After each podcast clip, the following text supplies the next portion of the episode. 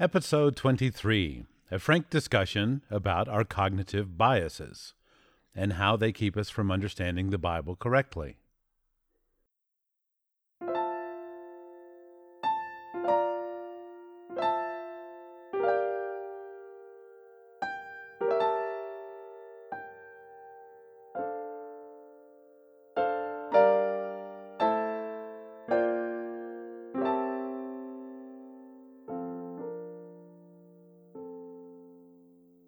Rethinking the Bible with Jack Pelham. Welcome to Rethinking the Bible. This is an audio podcast where we apply reality-based thinking to interpreting the Bible. Reality-based thinking is my name for a philosophy that seeks to make constant use of honesty, rationality, and responsibility in seeking out the reality of things while trying to avoid common errors.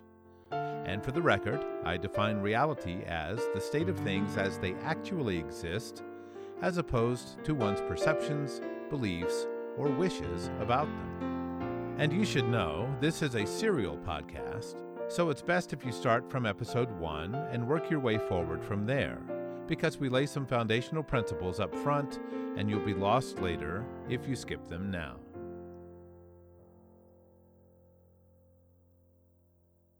Well, I'm on a roll here. This is my second podcast to be recorded on this same day, this same chilly day as I sit between two heaters, and I'm having a good time. I wanted to discuss in this episode more about cognitive biases. We've talked about these all along the way from the first episode until now, but a lot of it has been in passing and without really sitting down to give it a good thorough look.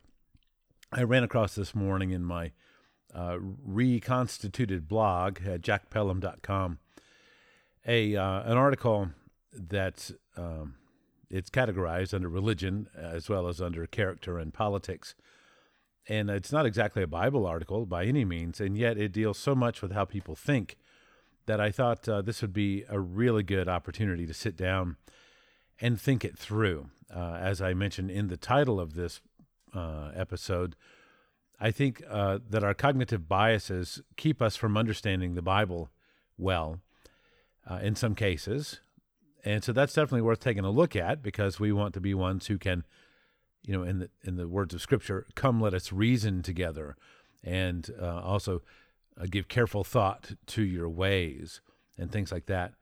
Even the first to present his case seems right till another comes along and questions him.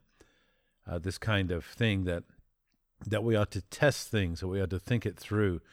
There ought to be a couple of witnesses and not just one, that we need to, or as Jesus said, stop judging by mere appearances and make a right judgment instead. This is a very common problem. And so let me just talk. I'm going to read you an article that I wrote back in 2015 about the Freddie Gray Baltimore riots. And not because that topic is one that really concerns this podcast, but because it's just such a good example of biases. And you'll see what I mean. But let me explain right off what a cognitive bias is. Of course, cognitive refers to our thinking, things that deal with cognition. That's the active thinking in the brain, in what we call our mind, although you can't put your finger in an autopsy on the mind. The mind is really more a theoretical term of what happens in the brain, and there is not some area of the brain that's called the mind.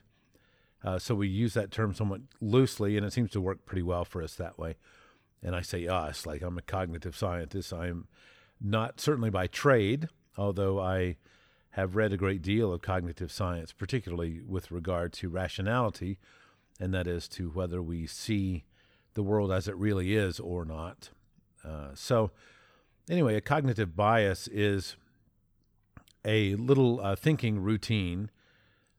Suppose you had a computer that was programmed anytime that it overheated to send you a message saying, hey, your computer's overheating, we're about to shut down if you don't fix this immediately. Well, that would be what some might call a routine. Anytime this happens, then we want that to happen. Well, our own thinking can get programmed that way or conditioned that way. We can get in the habit of being that way. For example, anytime that Billy sees an Italian, he says, "Oh, all Italians are thieves." Well, no, not all Italians are thieves, although some of them surely are, just like some of every other country people are thieves. But Billy has this rule in his head that gets triggered anytime the thought about Italians comes up. And so it's a routine that runs automatically. It's trained this way to run automatically. And when it runs, Billy just runs with it. He doesn't say, now, wait a minute, maybe that's not true. Let me question that. No, it becomes part of his cognitive habit that Billy just runs with this idea. And so I'm going to submit to you that this happens with Christians too. Christians are not immune to this. And in fact, it happens to a great many people. All kinds of cognitive biases, not just about skin color and ethnic origin and all that, but about all manner of things.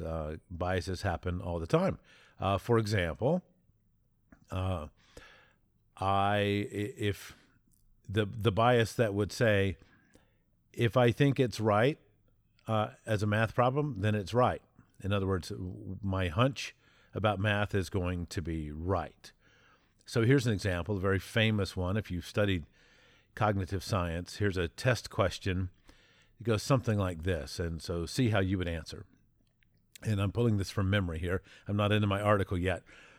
So the question says this: a bat and a ball sell together for $1.10. The bat costs $1 more than the ball costs. How much is the ball? So let me repeat this for you again. A bat and a ball sell together for $1.10. The bat costs $1 more than the ball costs. How much is the ball?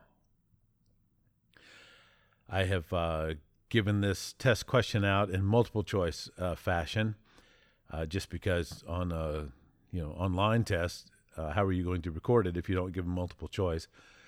So I can tell you from my reading that about 80% of the people answer that the ball is 10 cents. This actually is incorrect. It cannot be true. We can test that question or that answer very easily. If the ball is 10 cents and the bat is $1 more than that, that would make the bat be $1.10. And then you add that back to the ball, we get $1.20. But you're told in the givens of the problem that the two sell together for $1.10. So it cannot be right. It turns out that the ball must be 5 cents. The bat's $1 more than 5 cents, so that makes it $1.05.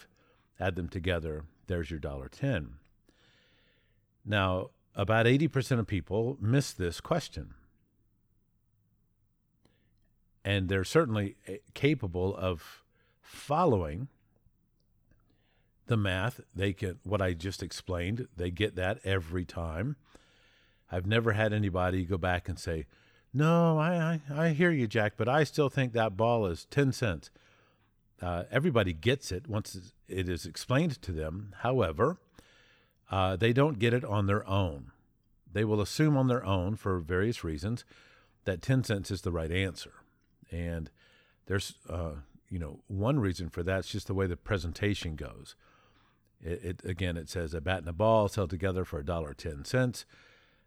The ball is $1 more than, the bat's $1 more than the ball. How much is the ball? So they're used to, $1.10. And so once you get to how much is the ball, you've already said $1. Well, they want to say 10 again. It's some sort of like poetic rhyming kind of almost. And there's an urge to say 10 cents. Plus, having said the 10, if they choose to add the $1 back to it, then they come to the same total, $1.10. But they're just not thinking right about it. And so why would somebody give that answer and not test it? Well, there's your bias. there is a problem in the thinking that, oh, yeah, this seems right to me. In fact, it came to mind so quickly that the answer is 10 cents. It must be right. It's just a no-brainer. And so the bias goes something like, well, if it's a no-brainer, I must be right. Or if it feels like a no-brainer, I must be right. Or if I come up with the answer that quickly, oh, that must be right. Something along those lines is what's going on in the mind when that answer seems right to us. And let me tell you, this is one of the first rationality problems that I came across, and I answered 10 cents, and I showed it to Kay, and she said 10 cents. I showed it to James. He said 10 cents. We all got snookered by it, and we all subsequently learned a lot about this. This is really one of the first and most basic rationality tests that we've run across. Well, so this shows some biases in how we think. We're conditioned to think, well, it must be easy. We ought not have to think hard about things like this. We ought not have to check our math. We ought not have to check our interpretation of the question. No, things should just come easy. So as you can see, there are a lot of little one-liners in there that might be in our habitual thinking that actually can get quite in our way. And we've discussed this a lot about the Bible so far, how people assume things when there's no good reason to make that assumption, yet they assume it anyway, and then they interpret the Bible accordingly. This happens so much that it is rare not to find it in somebody's Bible work. These things are so common in our culture, it is very rare. And you think about this, 80% missed that question. And you probably missed it too. 80% in our culture. That's 4 out of 5 people walking around on the street today are going to get this wrong. That's a lot of people, 80% of people. Now, this brings to mind a quotation by Dan Gilbert, who is the author, I believe, of Stumbling on Happiness and some other books. He's a cognitive scientist, and he says, if you're like most people, then, like most people, you don't know you're like most people. In other words, we can put a statistic in front of you and say, look, most people get this wrong. And you won't think, oh, wait a minute, does that mean I would get it wrong? Does that mean I would make this same mistake? And so we tend not to think about our own thinking, even though we should. We have statistical data to show that most people are infected with this or that kind of virus, or not virus, but bias, although they can act like viruses. They spread from person to person through example and through our speech patterns and through the things we read and hear, and people adopt them for their own thinking, even though they shouldn't. They should vet them first and realize they're in error. So 80% of people can be like this, but you're pretty sure you're not like this yourself. Well, that is such a huge problem. This is one of the things that leads to hypocrisy. Oh, well, they're violating the Constitution. Yeah, so is your party. Oh, no, I really doubt that. I mean, why would my party violate the Constitution? No, that can't be right, Jack. You see what I mean? And so, anyway, what I have here is a story.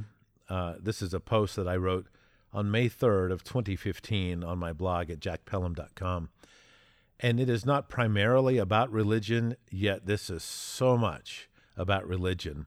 And I thought it would be a very good exercise to walk through this today. The title of it is This Week in Baltimore, a Showcase of Cognitive Biases. And what the article is, it's a list of my observations over a week of the Freddie Gray incident. And if you recall, Freddie Gray was, I think, shot by cops or died in the back of the van. I don't remember the particulars of the story, although I settled it then. But many considered it a wrongful death, and it raised up the typical, through the dust in the air, of all kinds of strife and common sayings, common beliefs, common positions. And a lot of people, of course, in a time of tumult, will say a lot of things. They'll say what's on their mind. They'll say what they're conditioned to say. And those things are not necessarily rational. In fact, oftentimes they're irrational. and yet they are deeply believed, strongly believed, unquestioningly believed. And so let me just read you some of this article. It consists of 46 examples of biases that I heard or observed in play that week. So here we go. We're going to read a bit, and I'll interrupt as I feel like it in order to interject more thoughts. This past week has provided an excellent opportunity to observe people's cognitive biases. The situation in Baltimore has prompted many to show those corrupted mini programs of thinking that run automatically through their minds. We have seen many various biases at work, such as the following 46 examples. So yes, that's a lot of examples, and yes, we're going to plow through them. So here we go. Number one. Now, and this is, understand the nature of this writing. This is not Jack making assertions about things that are true or false. This is Jack quoting other people or paraphrasing things he's heard other people say. All right, number one. All blacks are thugs, with the possible exception of those who entertain us by playing sports. Number two, all whites are racist.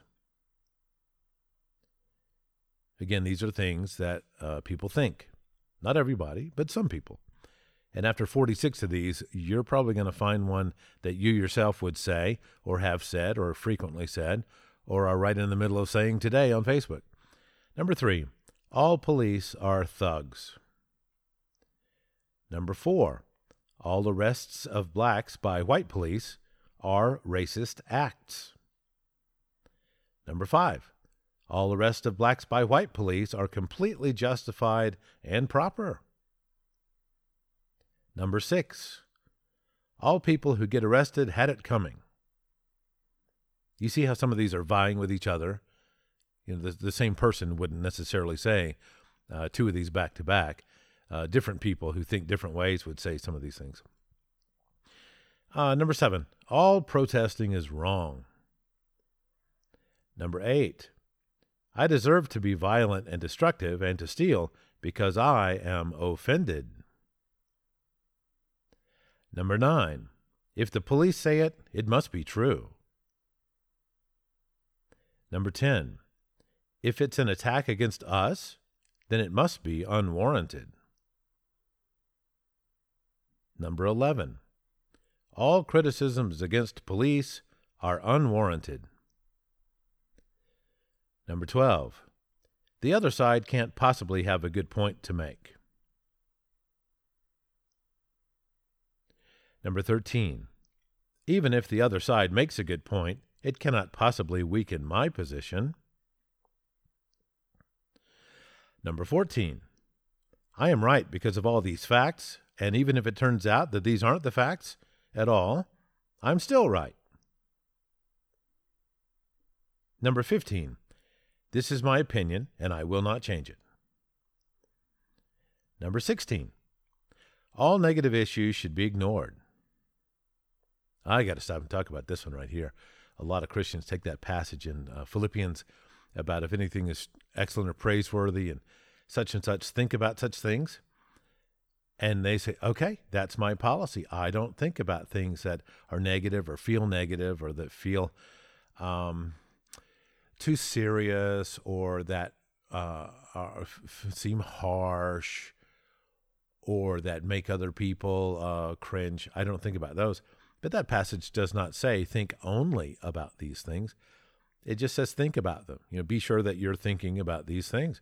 So, in other words, think about the good stuff doesn't mean, and don't ever think about the bad stuff. So, this one again. Let's see which number. Number 16. All negative issues should be ignored. Number 17.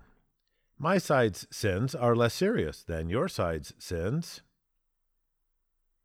And let me say, this could be true. You know, it could be that one side commits a murder while the other side litters. And is murder more serious than littering? Well, yes. However, both are self-corrupting things. The one who litters corrupts himself just as does the one who murders. even though the infractions may not be of like weight. And so it is serious on both sides. And this particular bias, one wants to justify himself, and I would put justify in quotes there because it doesn't really justify. But one wants to justify himself by saying, well, at least this isn't as bad as what you're doing, right? And so really what this turns into is a shouting match of hypocrisy. Well, yours is worse than mine. No, yours is worse than mine. That sort of thing, and which is foolish on either side. Number 18, you are responsible for what your ancestors did if it was bad. Notice how nobody's saying, hey, your ancestor, let's see, you are of Middle Eastern descent, of Persian descent, and your ancestors came up with algebra. And man, that was fantastic. And can we please give you a bunch of money, you know, a few $1,000,000 for what your ancestors did? We'd like to make reparations to you for that. Nobody does that. And also, Christians don't get mad when somebody prejudges in a positive way. Man, you're such a great teacher. Well, you're judging. They don't get mad at that, do they? But if you say, well, you're a lousy teacher, they say, you're judging me. Well, yeah. And if I'd said you were great, you wouldn't have had a problem with me judging you. You see? So it's, things are messed up, right? Okay, so going on here. Let's see. Number 18 was you are responsible for what your ancestors did if it was bad. Number 19, you are responsible for what people of your same skin color are doing now if it is bad. So that's, you know, lumping everybody all together based on skin color. 20, because your skin color is different from mine, you are responsible for what is happening to people of my skin color. 21, I am not responsible for what the government does during my watch as a citizen, overseer, or voter. There's a lot of that going on. Well, if you're not responsible, Mr. Citizen, who is? You know, who's running this thing, right? Isn't it supposed to be a citizen-run country?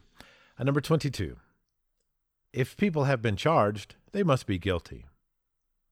23, if people have been charged by someone who has an interest in the case, they must not be guilty. 24, any wrongdoing against a person of my skin color is the result of racism. 25, the black cops who were in charge of Freddie Gray's death were exercising racism too. That one was particularly surprising to find that, you know, some wanted to paint, and not all, mind you, but some wanted to paint the whole Freddie Gray thing as just an open and shut case of racism. Oh, well, how do you explain the black cops involved in his death? Well, they're racist too. Oh, okay. Well, that doesn't really fit the pattern, does it? So, you know, people end up getting backed into a corner of making stupid arguments and not being willing to say, yeah, that is kind of stupid, isn't it? I mean, that doesn't work. I shouldn't have said that, as Hagrid would say. Oh, let's see, where were you? Number 26, whatever the government does will be the right thing. 27, whatever the government does will be the wrong thing. Number 28, everything the media says is wrong. Number 29, everything the media says is right. A lot of this, by the way, is abuse of absolute terms. Somebody says all this or every that, or you're always late. No, he's actually late 32.3% of the time, and he's on time the rest of the time, right? That's different from always late. It's irresponsible when we abuse absolute terms like that, absolute language. Number 30, everything that my favorite news channel says is right, and everything that yours says is wrong. Again, those are absolute terms, everything. 31, if it deeply offends me, it must be more important than issues that do not deeply offend me. Number 32. Law and order is more important when it comes to keeping the public in line than it is when it comes to keeping government and law enforcement in line. Think about that. You know, somebody wants law and order. Well, what for? Well, I want it for this. Well, what about the other thing? Nah, not so much. I don't mind if the government or law enforcement is unruly. I don't mind if they cheat. I just want the people not cheating. Or the converse, number 33. Law and order is more important when it comes to keeping government and law enforcement in line than when it comes to keeping the public in line. And of course, you know, we have people who want to riot and be lawless in protest of what they claim is bad police or government behavior. Well, isn't that rich? Like, we're going to go behave badly because we're accusing you of behaving badly. So, you know, that's obviously messed up thinking. It is double-minded in Bible terms. It's hypocritical, also in Bible terms. It's a double standard. That's more pop, you know, modern psychology kind of talk. Number 36. Those people should overcome all their biases, but it is not necessary for my people to overcome all our biases. 37. I pretty much understand how all my people think. Number 38. I pretty much understand how all your people think. Notice again a couple of things here. One is the absolute term all. And yeah, the person who is saying this is, indeed they're saying, well, I pretty much understand it. But there's also a thing in cognitive science. It's called, like a convention bias, or consensus bias. That's what it is. That where we overestimate the amount to which, the degree to which other people agree with us and such. We think we have a better handle on how people are than we really do. And these answers that I understand all your people or all my people, that is indeed an overestimation of one's understanding. It's also an overestimation of how well agreed people are, or it's at least close to that. Number 39. It is wrong for you to rush to judgment where I do not agree with that judgment, but it is not wrong for me to rush to judgment on other issues. Number 40. No matter how much they say, my opponents have but one point, and it's necessarily wrong. You know, this is so common for somebody to want to lump everything you say together into one basket, as if it's only one point that you're making, and to not realize that actually you're making multiple points, each of which needs to be dealt with separately on its own merits. Number 41. This is probably my favorite ever statement of a bias. If I were wrong about any of this, I would know it. Obviously, that is an overestimation of one's own knowledge and ability, skills, wisdom, and so forth. Number 42. If I'm wrong about any of this, I'm less wrong than you are, so I deserve to maintain my position. That's like kids playing Go Fish at 7 years old and making up rules as they go, right? Number 43. If I admit on the record that any of these biases are wrong, then I show my fair-mindedness, and I earn the right to continue to operate as if I believed in them anyway. Now, this is particularly twisted. Well, yeah, I admitted my bias. I mean, you know, we all have biases. Okay, then cut it out. No, I'm going to continue in my biases, but at least I'm open-minded and you're not. Yeah, this sort of thing. What a crazy and dubious distinction to make for oneself. Well, I'm biased, but at least I admit it. You know, this brings to mind, I have one friend who frequently debates with people online concerning political things. And he will say this about it, and he is, if he's a believer in God, he is not a very well-developed one. But he will say, look, I'm a worm. I admit it. I'm a wretch. I totally admit it. I'm not trying to act like I'm better than you are. And he thinks that this gives him an upper hand in a debate But I would say to him, well, if you realize that you are a wretch and a worm, why don't you then change those behaviors and become unwretched and unwormy? So that sort of undermines his position that he thinks gives him a strong point from which to debate or to argue. But it's really quite a weak one. He's saying, well, I'm this way and I'm not going to change. But hey, look, I'm willing to admit I'm this way, so aren't I great for admitting it? You know, that's kind of strange. Okay, let's see. Number 44. We're almost done here with this list. Whatever I thought before, this whole Baltimore mess just confirms it. This one is, I think, very common. You're already concerned about how the society's going, whatever's going on, no matter which side you're on of things, as if there are only two sides. But then something else happens, you're like, oh, great. It's more of the same thing. Well, maybe, but not necessarily. Not everything is of the same flavor as the things that happened before.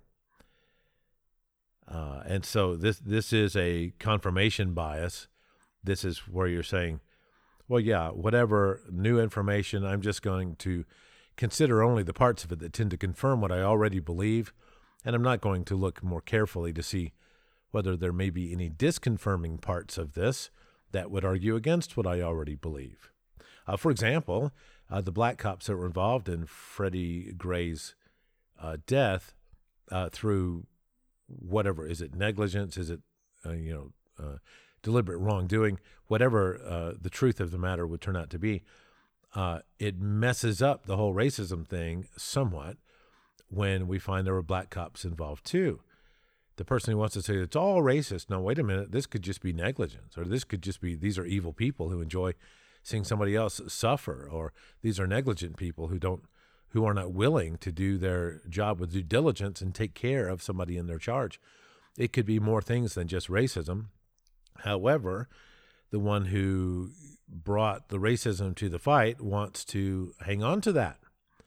And so they're willing then to try to explain away the black cops who are involved because it's sort of, somebody told me once, if you're ever in a brawl and somebody brings a chain with them, and this is just conversation. I've never been in a brawl, nor one with a chain, mind you.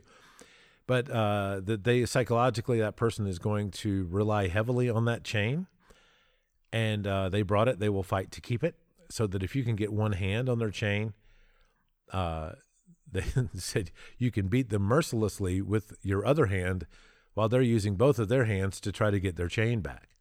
And so, no, I've never tested this in battle. It seemed fairly plausible to me at the time. I notice it's the same with the stick, too. I was in my son's Taekwondo class some years ago, and one of the assistant instructors had brought a bow staff and was showing me some with it. And I said, how hard is it for somebody to get that from you? And he said, oh, it would never happen. And I said, so even if they get a hand on it? He said, no, you can break their grip easily. I said, well, can I try? And so I decided, and I don't know why I had this in mind, but it seemed to work. I grabbed the end of his stick with one hand, and I decided I was going to keep a firm grip on the stick but with my hand, but not to tense up the whole arm so that my arm was rigid. And so I said, okay, go ahead. And he twisted and jerked his stick or whatever, and I still maintained the grip, and he did it again. And I think a third time, and couldn't break my grip. And you could tell by the look on his face, he was quite surprised that this had not ever happened before. And so I think the thing was, I had got this from some Kung Fu friends who believed in a soft system where you're not all rigid when you make a strike or make a move. And so that actually tended to work pretty well. So if you ever need to know how to grab somebody's bow staff, but just imagine him in a fight thinking he could break my grip on his stick. And of course, and I am no martial artist, by the way, I'm just fascinated by it. So if somebody who knew how to do that also knew how to kick and punch, they could get in several good shots at the guy while he's hanging on to this bow staff and his belief that he could easily get his stick out of the control of anybody who grabbed it. So I hope that makes sense. I hope that doesn't seem too off point, because it's actually quite on point, at least in a metaphorical way. People come into an intellectual fight with something on their mind, and something is wrong, or it's not as right as they think it is, and they will very often fight to keep control of that thing. Don't admit anything. Admit to no fault, when actually we're often frequently at fault in things, and we could admit it and learn and grow and move on. Let's see. Okay, number 45. People of differing skin color will necessarily have differing characters. The two are genetically linked. Okay, this one's a little bit convoluted the way it's stated, but the idea is that, no, if you have different skin color from me, well, we're going to be different kinds of people. It just goes with the skin color. It's unavoidable. That's just how it is. Well, that's hogwash, of course. People of all skin colors can be like Jesus, for example. In fact, aren't there a few very famous passages in the Bible about neither Jew nor Greek and so forth and so on? Yes, there are. And then number 46, this is the last one. Racism is the fundamental problem in this whole mess. Well, I'm going to submit that racism is not the fundamental problem in the Freddie Gray incident or in any other. It is our unwillingness to base our thinking on reality, no matter what the situation. In fact, a lot of it is, look, I've got my preferred paradigms, my preferred way of looking at the world, and I don't care what you say. I don't care what the facts are. This is how I'm going to carry on. So I go on. I'm going to read a little bit of this article. It's just a couple of paragraphs, and then we'll discuss further. The fundamental problem in this whole mess is that the American public stinks at thinking. Well, that's quite unapologetic, isn't it? It is poor at logic and probability. It is loaded with biases, such as the ones listed above, and even worse, it does not like to think. So it avoids reflecting on these things, cutting off nearly any chance to learn something. That is the sad state that leads to all kinds of inhumanity and injustice, including, but not limited to, racism. This is what leads churches to continue in practices that violate the facts of the very Bible they laud as the truth. This is what leads people to support political parties that do not keep the promises they make. This is what leads people to put off problems rather than to solve them. Right now, lots of people are mad at one another, or at other people, because of the racism being, and racism in quotes, being exercised by those other people. This is not the foundation, however, not the core of the issue. As it turns out, people of all skin color are vulnerable to this sort of cognitive laziness and error, and skin color is just one of many topics in which this lousy thinking raises its ugly head. Meanwhile, however, many are pounding away at racism as a fundamental evil that needs to be solved, and they're doing it without having solved in themselves the cognitive bias and error that we all must guard against if we want to be completely rational and honest people. We are all prone to cognitive error, and yet we do not have to make any particular error. I'm going to read that sentence again. And this idea, by the way, I get from Keith Stanovich, I believe near the end of his book, What Intelligence Tests Miss. We are all prone to cognitive error, and yet we do not have to make any particular error. We can learn to do better. We do not have to be biased and stubborn people. No, that's not something we're doomed to be. That's something we choose to be. To solve or to correct a problem is better than to persist in it. But he who hacks at the branches rather than at the root is wasting his time. Now, that first line, to solve or correct an error is better than to persist in it, that reminds me that's coming from something I read from Thomas Jefferson, which I can't quote. And the second part about hacking at the branches rather than at the root, this is a Thoreau quote about for every 1,000 hacking at the branches of evil, there is but one hacking at the root. And so that is That's the article that I have there. Now, let's reflect a little bit before I close. How does this affect us when we read the Bible? Remember the thing I mentioned early about Dan Gilbert, his quotation, if you're like most people, then like most people, you don't know you're like most people. As I read this list of biases, these are things, some of them are things people actually said. Some are my observations about how they must have been thinking based on what they said, or even though they didn't put it in these words. And some of it, it's just logical, conjecture based on other things they say. But as I read this long list of items, did you find anything in there that did you find it familiar? Did you think, oh yes, I've heard people say that, or I know people think that? Well, yes. Okay. Well, how can these kinds of things be so widespread in our culture, and yet that doesn't typify your thinking at all? How can so many people get colds, but you never get a cold? Well, that would make you really special physically. And maybe you are really special, but wouldn't that be rare? Well, yeah, that would be rare. Okay. Well, how do so many people get fat and you don't? If you don't get fat, you must be doing something different. You must be rare in that way. Okay, sure. Now, when 80% of people miss the bat and ball question, and which means you probably missed it too, then we can see, oh, well, you're not special in that regard. You're like 4 out of 5 people. So here's a question. Well, 4 out of 5 people miss a bunch of other questions in rationality tests too. Would you miss those also? Oh, no, just this one, just the bat and ball. That would be my only departure from reality. And these tests, I'm sure, I feel certain of it, Jack. If I would be wrong about those other things, I would know in advance that I would be wrong about them. And since I don't feel I would be wrong about them, there's no way I would be wrong about them. So this is an aberration. This one question, I got it wrong. Sure, I admit that. My bad.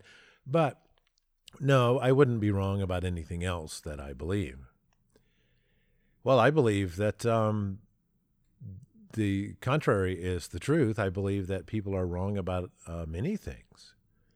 In fact, this was my big revelation in 2012 after I started to read cognitive science and some of these test questions where, unlike reading the Bible, somebody may misinterpret a passage and not be able to show quickly that they have got it wrong. But in the case of these rationality test questions, they're designed to be able to show you quickly that you've got them wrong.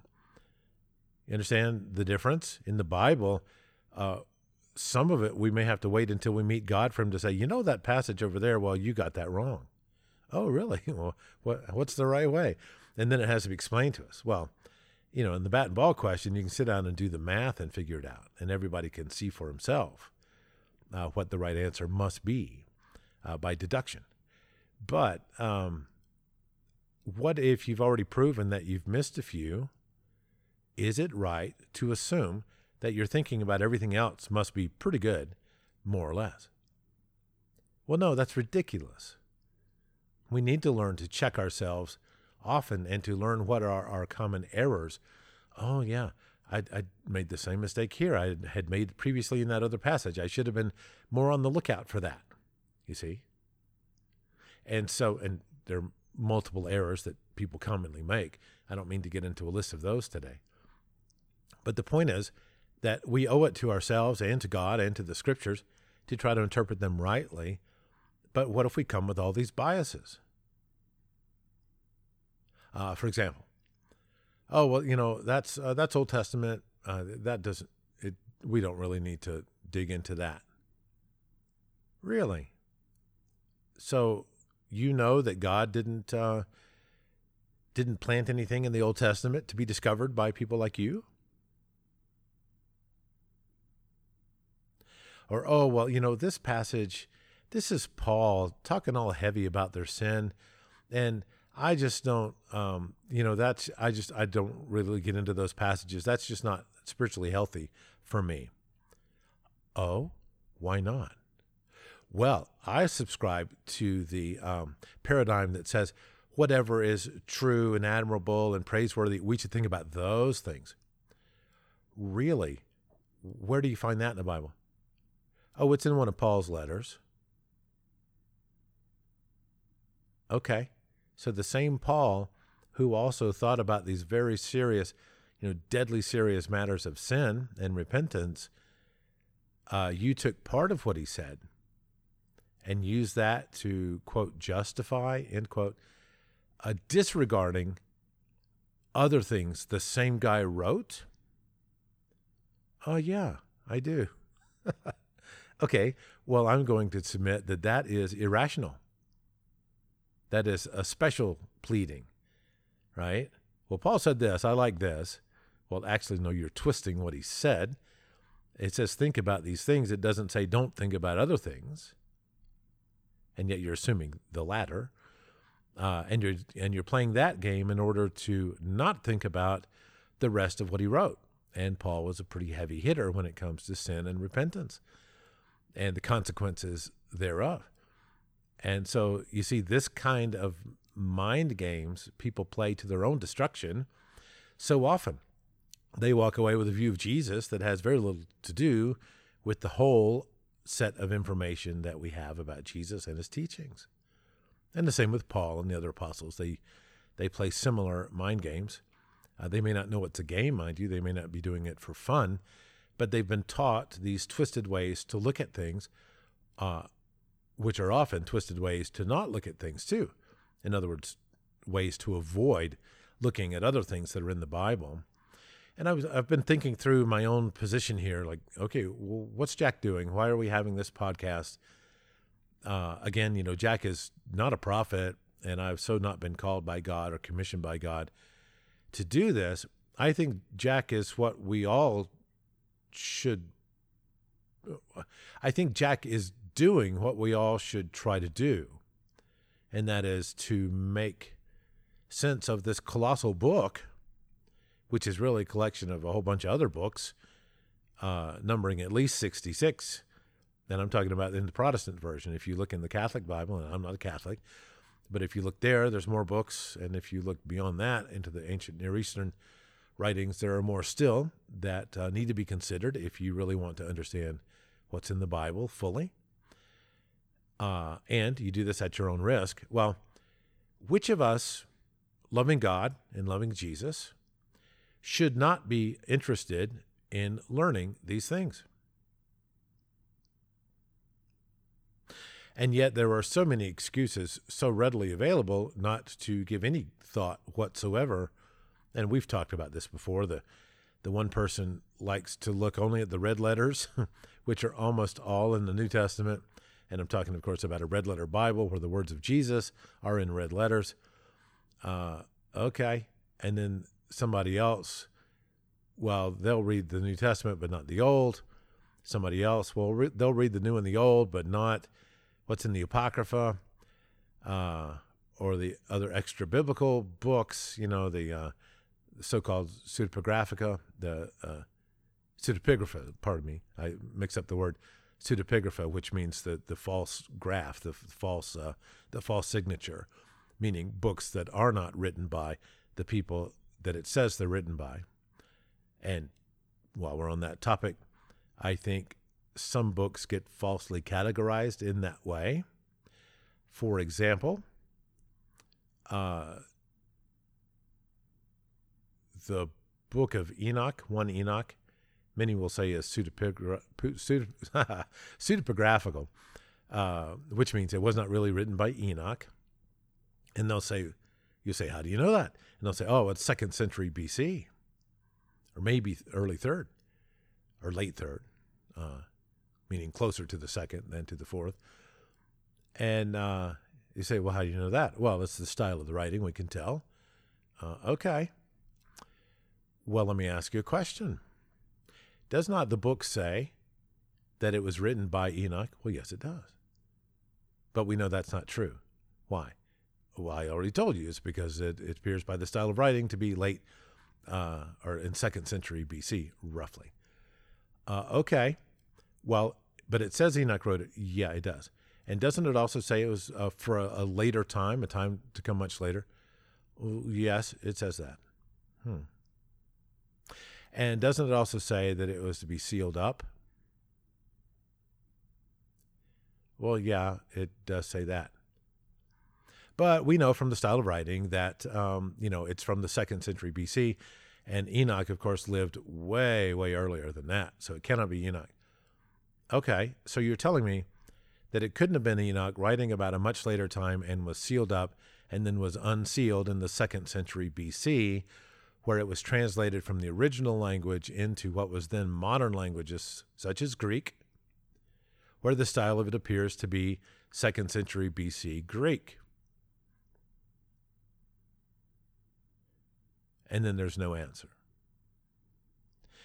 Now, it's very funny because the book of Daniel, he was also told to seal up that book, and that book made it in our Bibles. And here's a question for you.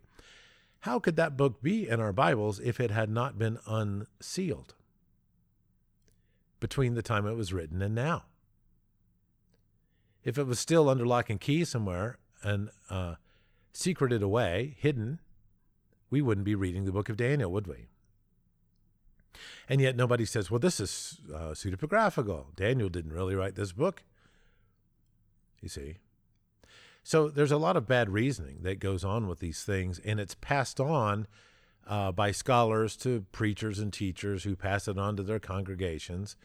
And people say, oh, yeah, you know, the book of 1 Enoch is pseudepigraphical.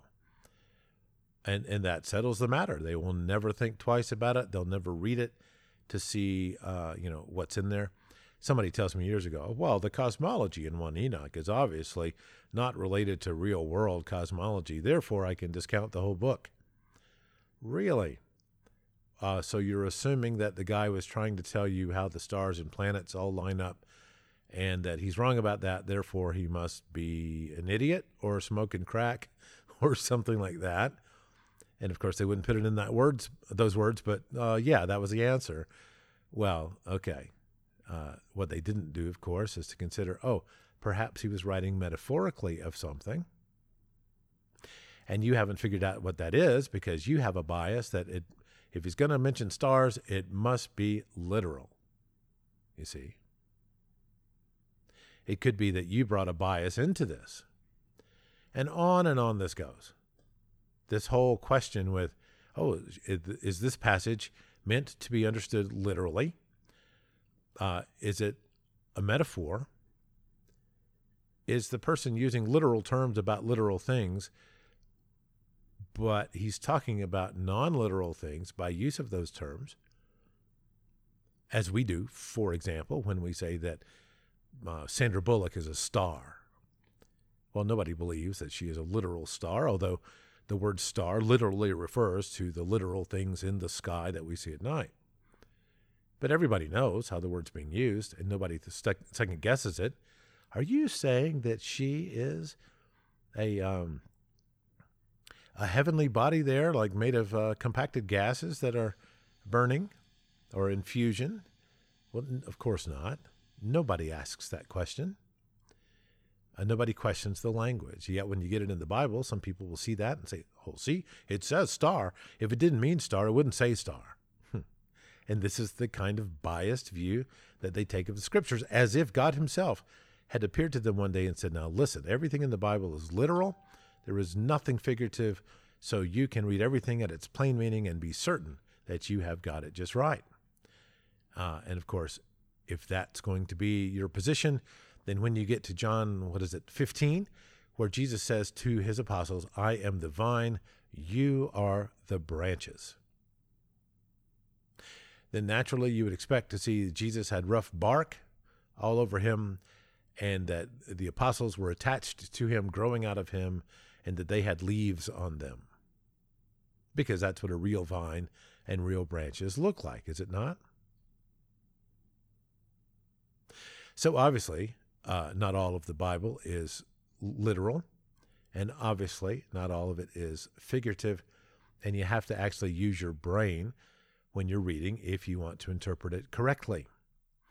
But suppose you have all of these pre-programmed mini routines that run, And you can say, oh, look, this passage reminds me of,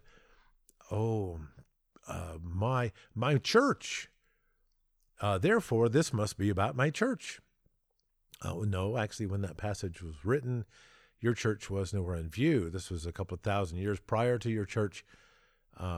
This is not about your church. Oh, well, this passage reminds me of how I feel sometimes in the mornings when such and such happens. Okay, that's nice, but this passage is not about that. This passage was written to somebody else a long time ago about something else, and it meant what it meant then. It wasn't written to be some magic 8-ball for you. Oh, as Tom Smothers would say, that changes everything. So,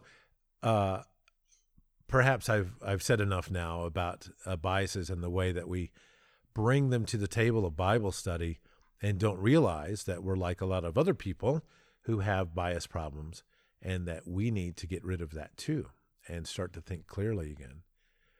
I talked in the previous episode just a few minutes ago about the Matthew 27, a mass resurrection. And let me say some about bias, about our thinking dispositions, and more about this idea of abandoned trails. You're a good little Christian. You're reading your Bible. Do-de-do-de-do. You're reading along. I'm so good. I'm reading my Bible. Yay me, right? And then you come across this, a bunch of people were raised up from the dead. There's 2 whole verses about it.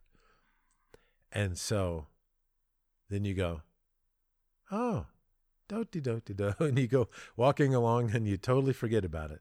You have found the trailhead there. Wow, I really should look into this, a diligent person might think, but you're like, nope, do-de-do-de-do, and you go along your way and you never look into it at all. Well, what in the world are you doing? How can you leave this trail of investigation unexplored, unexamined, unanalyzed? You're not going to go looking. You're not going to ask questions. You're not going to check commentaries, although they're not always helpful like you might hope. And sometimes they are. But you're just not going to lift a finger to get into it. And so you leave these major mysteries in your very own religion. And you don't look into them. You don't settle things. You prefer to leave things unsettled. This is your cognitive disposition. This is your way of living. Oh, that's merely interesting, Jack, but not of core importance. We've talked about that before. Well, who says what's of core importance and what's not, right? We've looked into that and the fallacious answers that people have about it.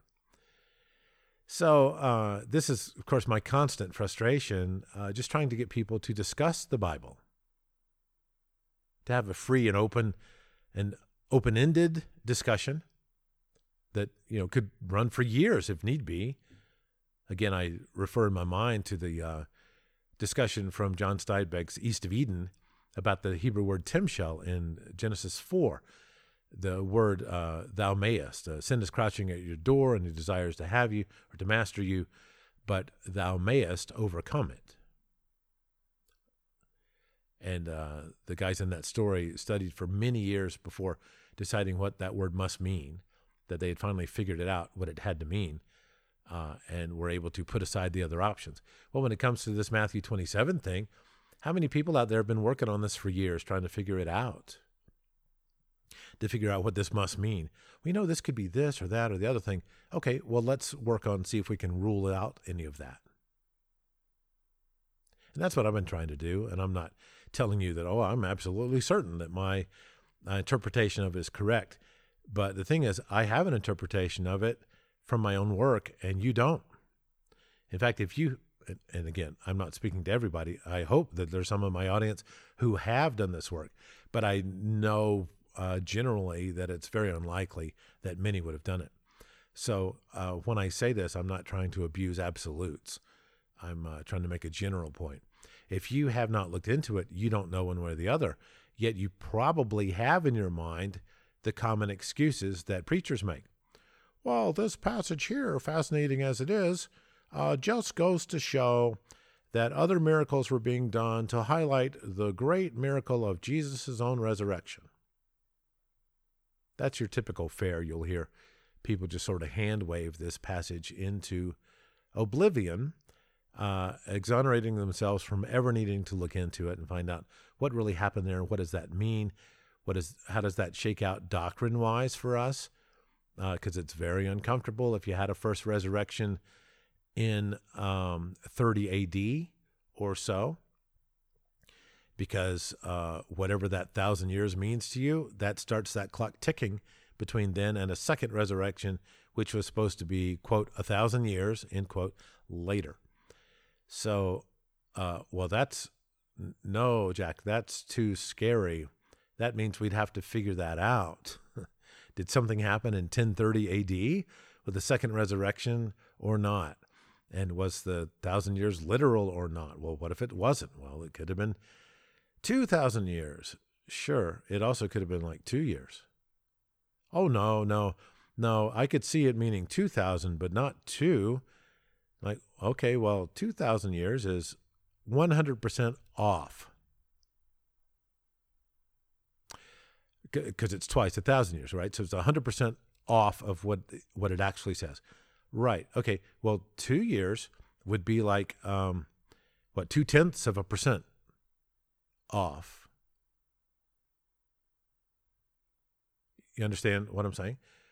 So how can you rule out the one? Well, we just know. It wouldn't say 1,000 years if it didn't mean a really long time. Oh, so that's your interpretation of what 1,000 years means, a really long time.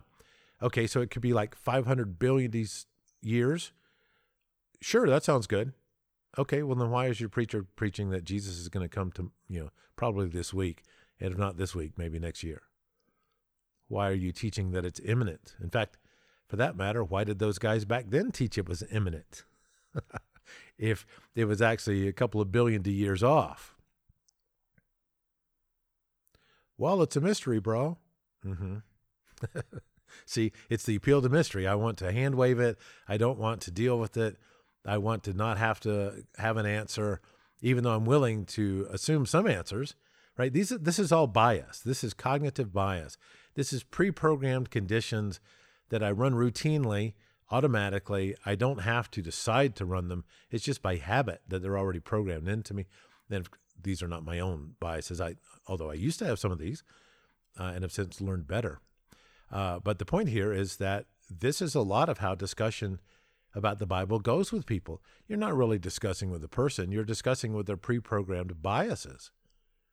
And so you ask the right question, and then ding, it brings up this pre-programmed thing. Oh, when those words are asked of me, I'm supposed to say this.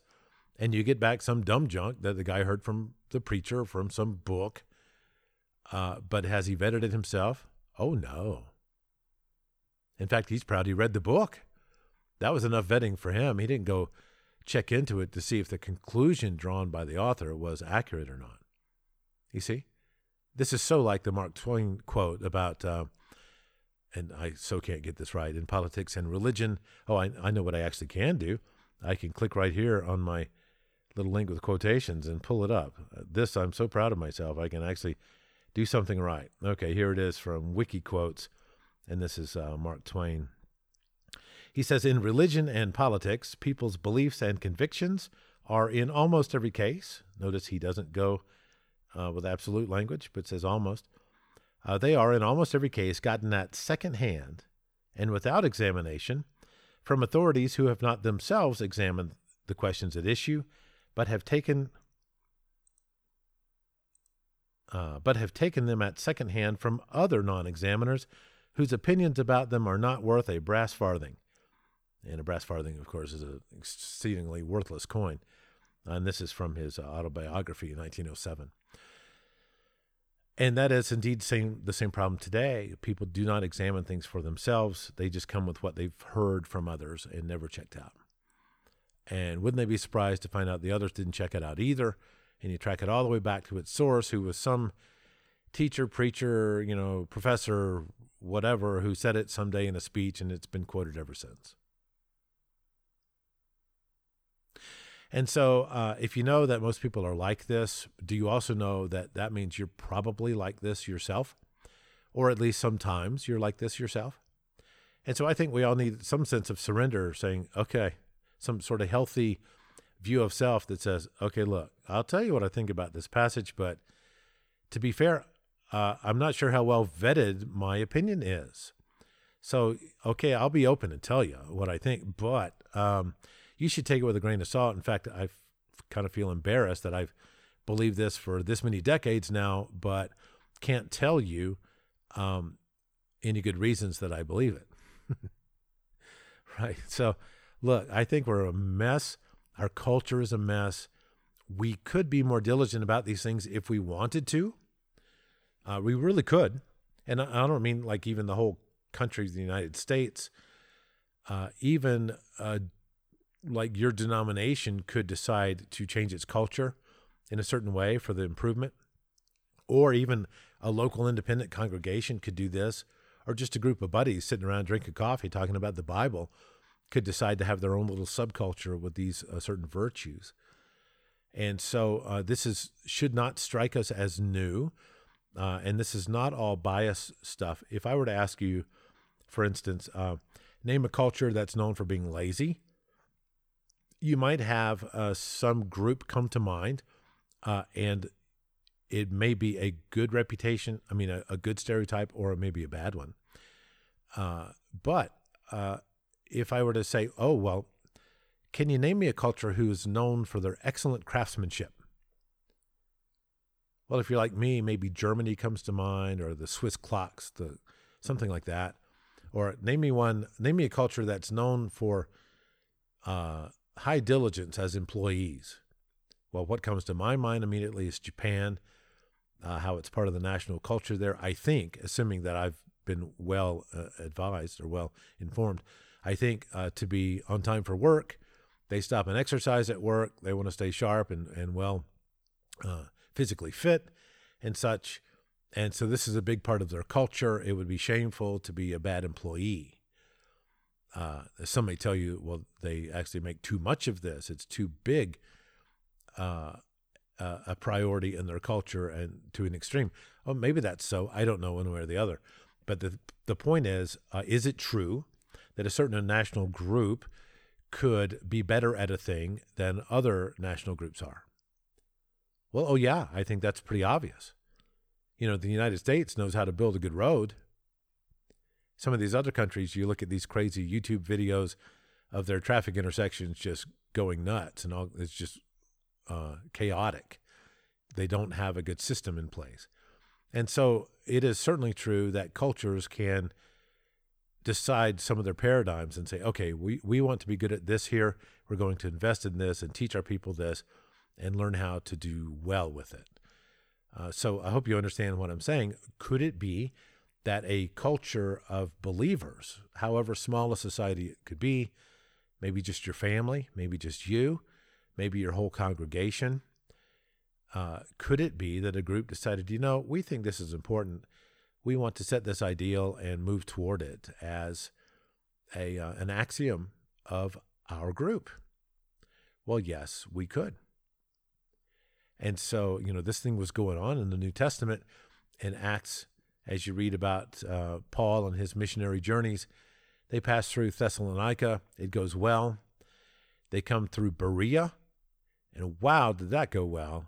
In fact, that even got mentioned by Luke, the author, who says, and this is me from memory, now the Bereans were of more noble character than the Thessalonians because they examined the scriptures every day to see if what Paul said was true. So they actually went and vetted the things that were put to them. And the Bible, Luke more specifically, commends this behavior in the Bible. And, think not a whole lot of people get commended in the Bible. So this is a rare time. And it was about a class of people. It was not just about one person among that Berean congregation. Do you understand what I'm saying? That particular locality had this paradigm that was a really good one. This value, this virtue, It was really good, and it got commended in Scripture as really good. And so what if we were like that? What if we were examiners and not non-examiners? What if we were the type to say, I don't know, let me check that out? Or, well, I think this might be it, but really, I need to go check that out. What if we did that as a matter of habit rather than just assuming that we know or pretty much know? So you come reading about this first resurrection, like, well, you know, Jack, if that were as important as you say it is, it would have been written about other times. And not just that one passage of 2 verses. Really? Okay, then I'll make a note. And please tell me where to find this rule of reading Scripture in the Bible. Surely this is written down. This great wisdom you have, this rule of hermeneutics, that if it's really important, it'll be written about more than once. I do, by the way, want to start compiling a list or find my previous lists of Bible things that are only mentioned once. I believe you would be impressed by the list and would start to think differently. In fact, this too is a bias, is it not? It's a pre-programmed way of thinking, a habitual thing that runs automatically. You know, that only appears in there once, so let's move on. Let's talk about something else. Well, that's just silly. It's short-sighted. And I believe it's rather foolish, although that is a very popular way of thinking, or rather, a very popular way of not thinking, not looking into it, because it's going to be hard. Well, yeah. But, you know, what do you think God's going to say? 2 people show up having died, and God says to one of them, hey, I see you've spent a lot of time studying the Bible and trying to work the puzzle. And the other one, hey, I see that you went to church all your life, but hardly ever looked into anything on your own volition. Which of the 2 do you think he would be more congratulatory of, to end with the preposition? What do you think? So there's some things for you to think about. These Freddie Gray weak biases that I noticed, obviously they're not all about religion directly, and yet it's the same kind of shoddy mental work that you'll find in people everywhere. It should not surprise you when it walks into the church, because that's what people are like unless they have matured beyond that. And so here's some things for you to think about. I hope that you find this useful, and I hope some of it's convicting. It certainly should be to all of us. And again, I will make mention of some little article I just wrote somewhere that says, the road to hypocrisy is a short one. And that is, even if you've got these things on straight and you've matured enough to be consistent with thinking well about things, all it takes is one negligent moment to find yourself in the land of hypocrisy. Oh, I've been speaking out against unconstitutional government, and yet I just agreed with a friend, at the spur of the moment, when they suggested that there ought to be a blank, whatever unconstitutional program. All it takes is a moment of being not diligent to find yourself agreeing with or acting in favor of something that is against the very principles that you generally espouse. And so again here, okay, fine, I've been working for a few years on this, but I can in just a minute's time find myself thinking something that's unprovable or undefensible about the Scriptures or some interpretation of the Scriptures. So we have to constantly be vigilant about these things. This is so not me saying, I've got all this figured out and you people are stupid. It's like, no, I've got this thing somewhat figured out, and boy, is it a lot of work to keep on the straight and narrow. And so that's the point. I hear my heater coming on. That's my cue that I had better wrap up this episode. I've enjoyed this a lot. I hope you find it useful too, and thanks for joining in.